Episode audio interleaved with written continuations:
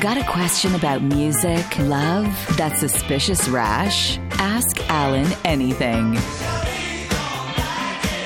Call 323 319 Nerd.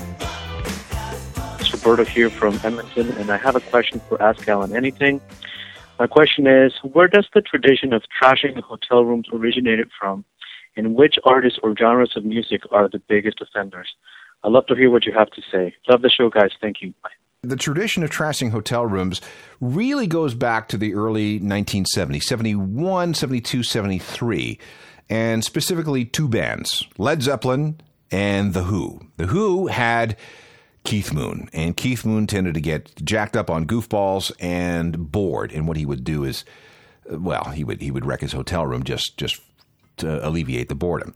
Uh, Led Zeppelin would do much the same sort of thing. They, for example, would rent entire floors of hotels, like the Hyatt Continental on Sunset Boulevard in Los Angeles, and lots of terrible things would happen to the structure there.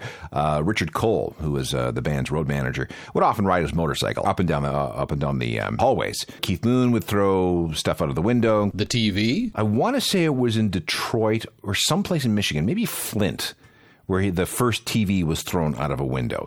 Another band that was really bad was uh, was the Eagles. Um, I remember one story, and I'd have to go back and look this up. That uh, Joe Walsh, the guitarist, was very annoyed that uh, the room he was in w- did not have an adjoin- a door to the adjoining room, so he, he got a chainsaw and made a door. He was ranked at uh, number 54 in the Rolling Stone magazine's 100 greatest guitarists of all time. Yeah, he's okay. I don't mind Joe. He's okay. It's okay.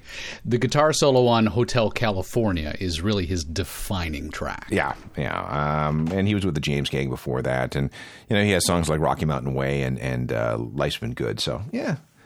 But those, those are the guys that that uh, I have gone down in history as, as the ones who who uh, trashed hotel rooms. We don't see that so much anymore. Now, why do you suppose that is? Well, it's it's a factor of uh, economics. Back then, record companies would indulge their big acts.